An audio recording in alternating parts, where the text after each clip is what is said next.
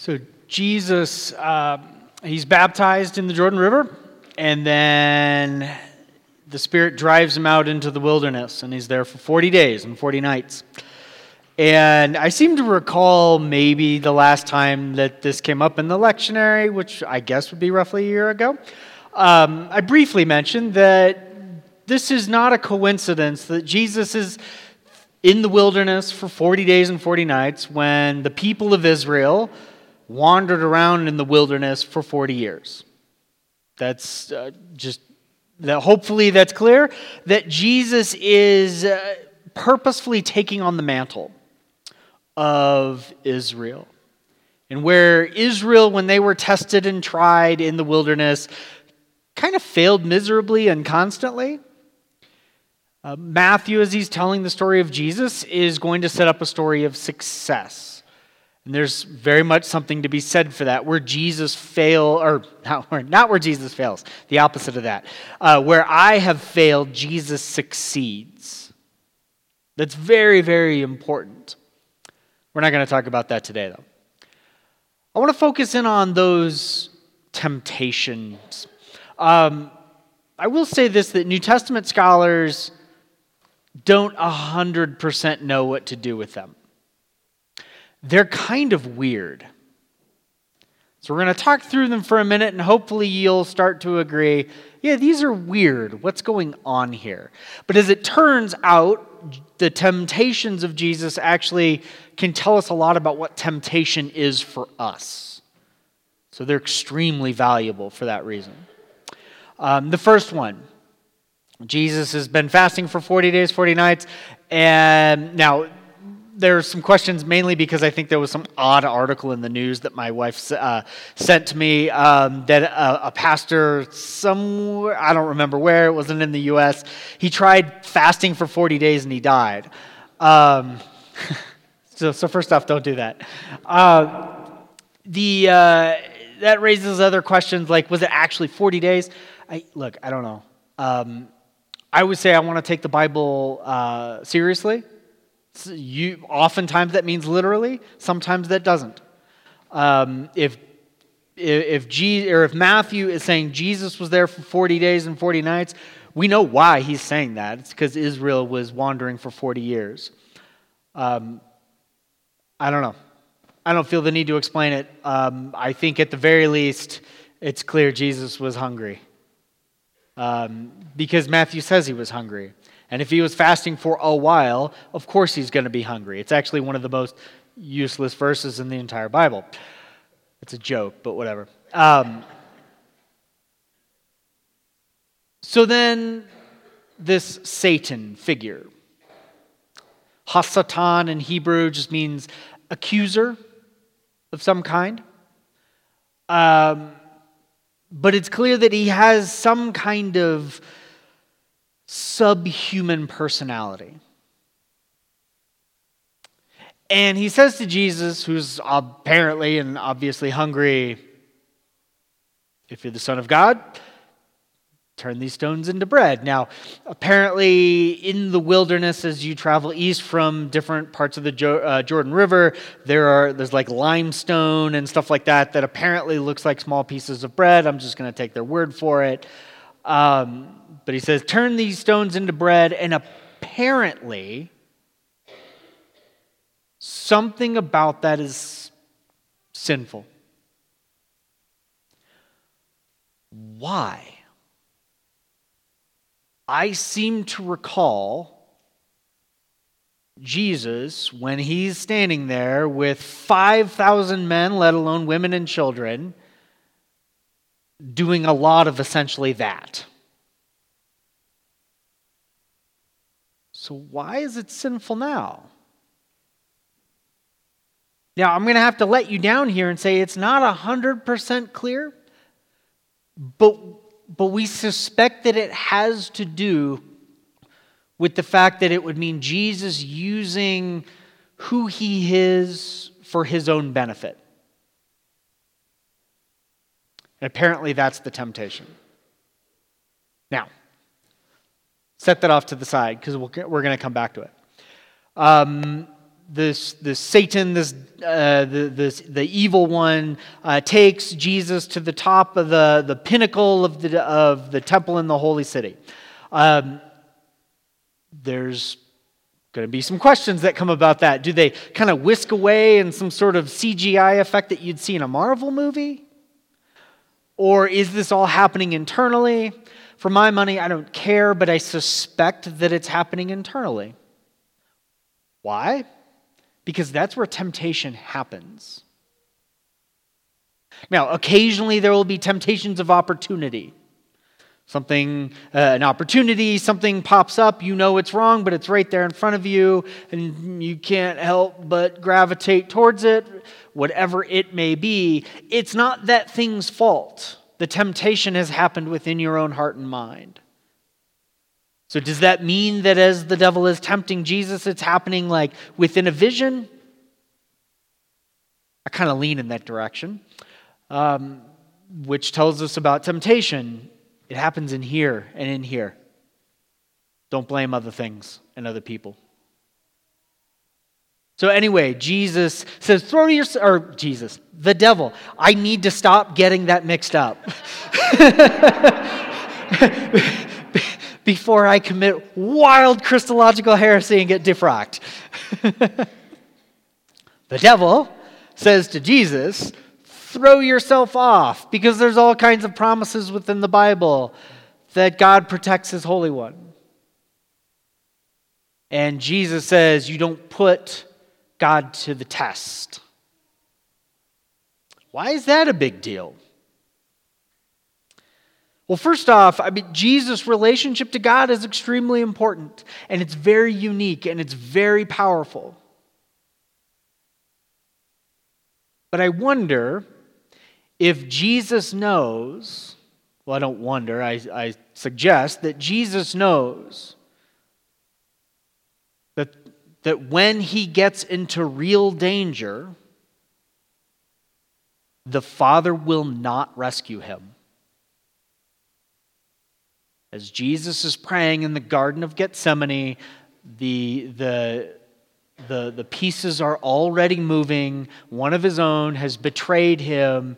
The temple guard are on their way. Jesus knows this. He knows the danger that he is in, and he has the wherewithal and the faithfulness to say, God or Father, please take me from this, take this cup from me, but also your will be done. I think something is happening to that effect. And then finally, um, the devil takes Jesus, yes, got it right, to this high mountain. Now, again, this is kind of where I suspect a lot of this is happening internally. Um, to this high mountain where you can see all the kingdoms, because there's no such mountain. Um, and the devil says, These are all mine. If you bow down and worship me, I will give them to you. Uh, what a weird temptation. But it strikes at the heart of who Jesus really is. Now, Jesus dismisses this with the commandment you will worship the Lord your God only. Um, that's, that's like in the Big Ten commandments, so of course he's going to know that. But it, if Jesus is in fact the chosen one of God, God's own son, and he's come to rescue God's people, or sorry, rescue humanity and bring them into the fold of God's people, then there will come a time when all the nations belong to him. That's all throughout the Bible. Every knee will bow, every tongue will confess that Jesus is Lord. That's the end goal. That's where all of this, even 2,000 years later, is heading. So the temptation here is first off to let's get this started now. But the temptation is also to violate who he is. And this gets to the heart of what we as followers of Jesus mean when we use the word God. When we say God, we technically do not mean some guy in the sky or a single uh, single being who is within himself a single person single personality who created the world. We believe that god is revealed and he is revealed in, from the bible uh, as father son and holy spirit. Creator redeemer sustainer. And the weird thing about this image of god that the bible paints is that each member of what we call the Trinity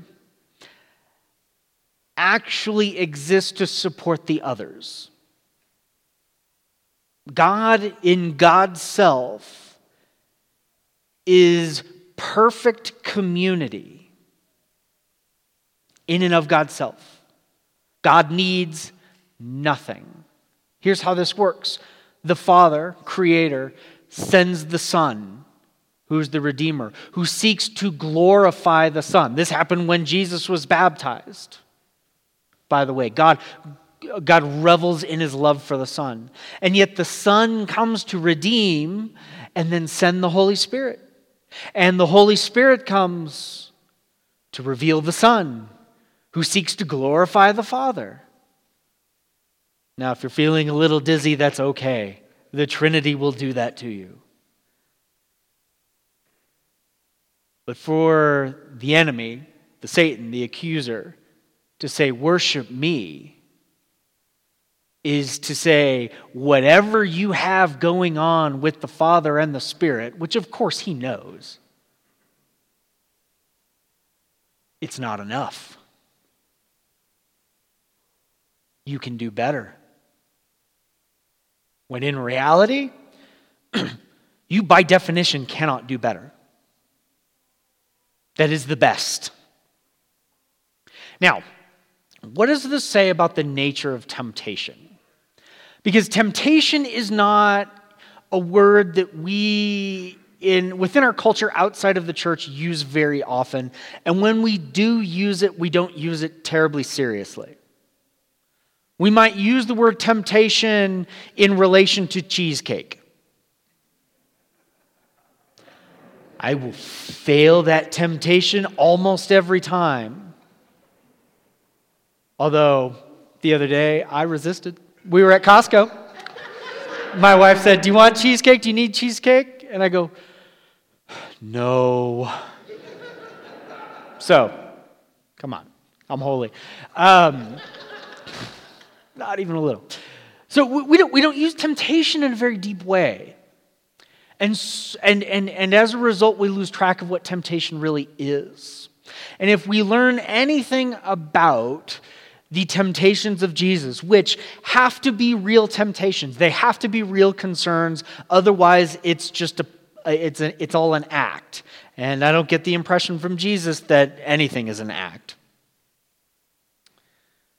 That first off, the temptation was for Jesus to use his power, who, who he is, his ability for his own, his, his own gain. The second was to essentially, I think, violate the mission that God had given him.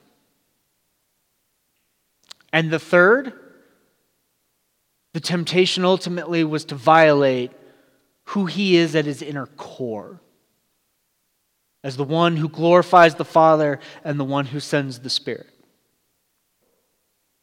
In other words, temptation, real temptation, the scary kind,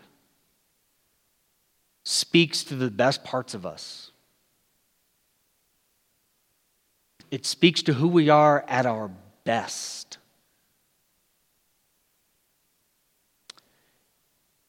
If somebody has been gifted with a lot of authority.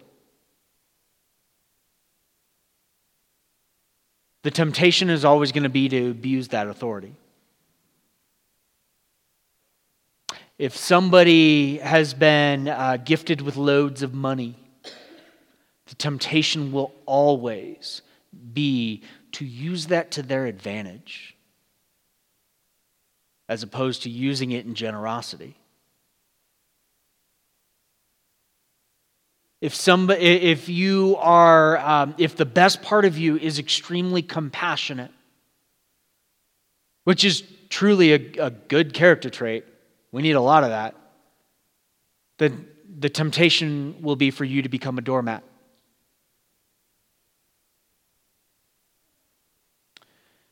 If you have been gifted with immense strength, with immense intelligence, your, your temptation will be to use that for your own advantage as opposed to coming to the aid of others. In other words, the things that really tempt you are the things that speak to something that's actually deeply good about you. And that makes it really scary. That's the kind of temptation that isn't like, oh, yeah, I stole that candy bar and I shouldn't have. That's the kind of temptation that ruins lives.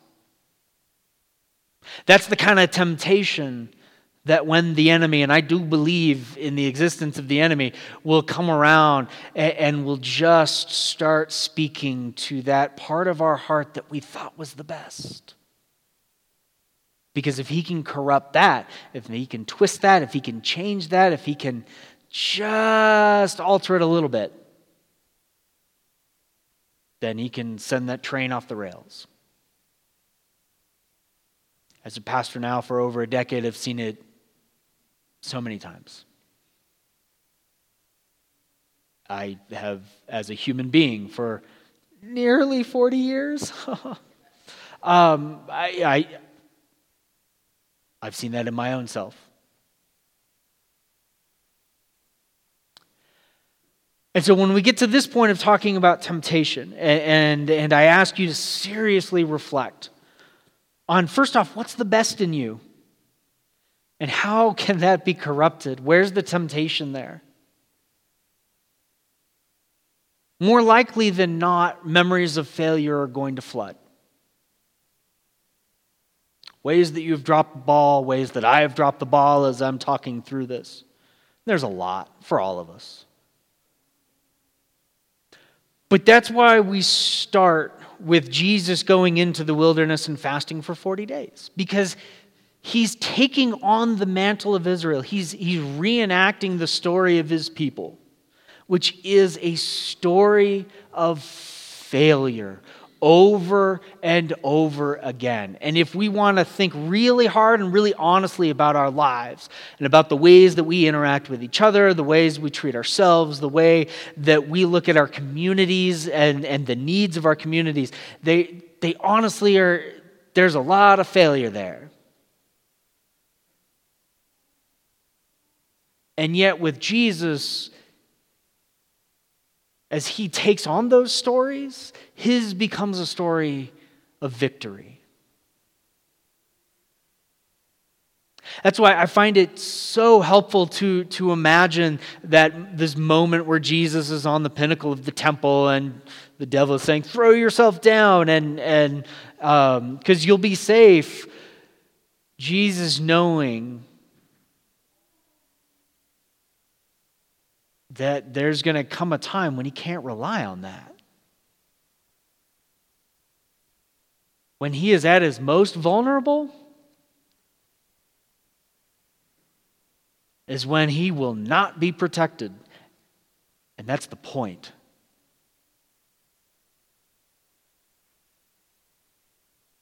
Because if Jesus is willing to make himself vulnerable, and to have that vulnerability um, reach out and grasp his own mortality. So that by his life and by his story, he can then launch a new story, a story of victory.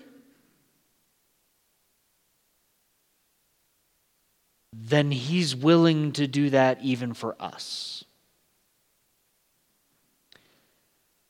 And so when we talk about temptation, I imagine, and to some extent, hopefully, I mean, it's not good to dwell on the ways that we have failed. It's not always good to d- dwell on the ways that we are tempted because then that can that turns into entertaining those temptations in a weird, twisted way.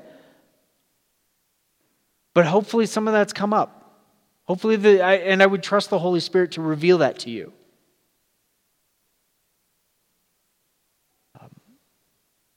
But Martin Luther.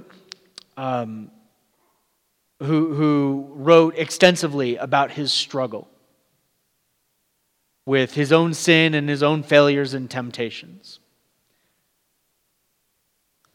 Legendarily said that that struggle makes the best theologians. Because when the accuser comes, not only just to tempt you, but to remind you of your failures. Um, I'd, I'd, do a survey, but I'm not going to because we would all raise our hands if we're being honest. How many of us dwell and get stuck on our own failures? Um, it's all of us. That when the devil comes and reminds us of the ways, not only that we are tempted, but by the ways that we have been, we have given into that temptation. In other words, the tempter gets us to fail and then gets us to dwell on that failure you know, you know what you do with that with that? You just agree with him.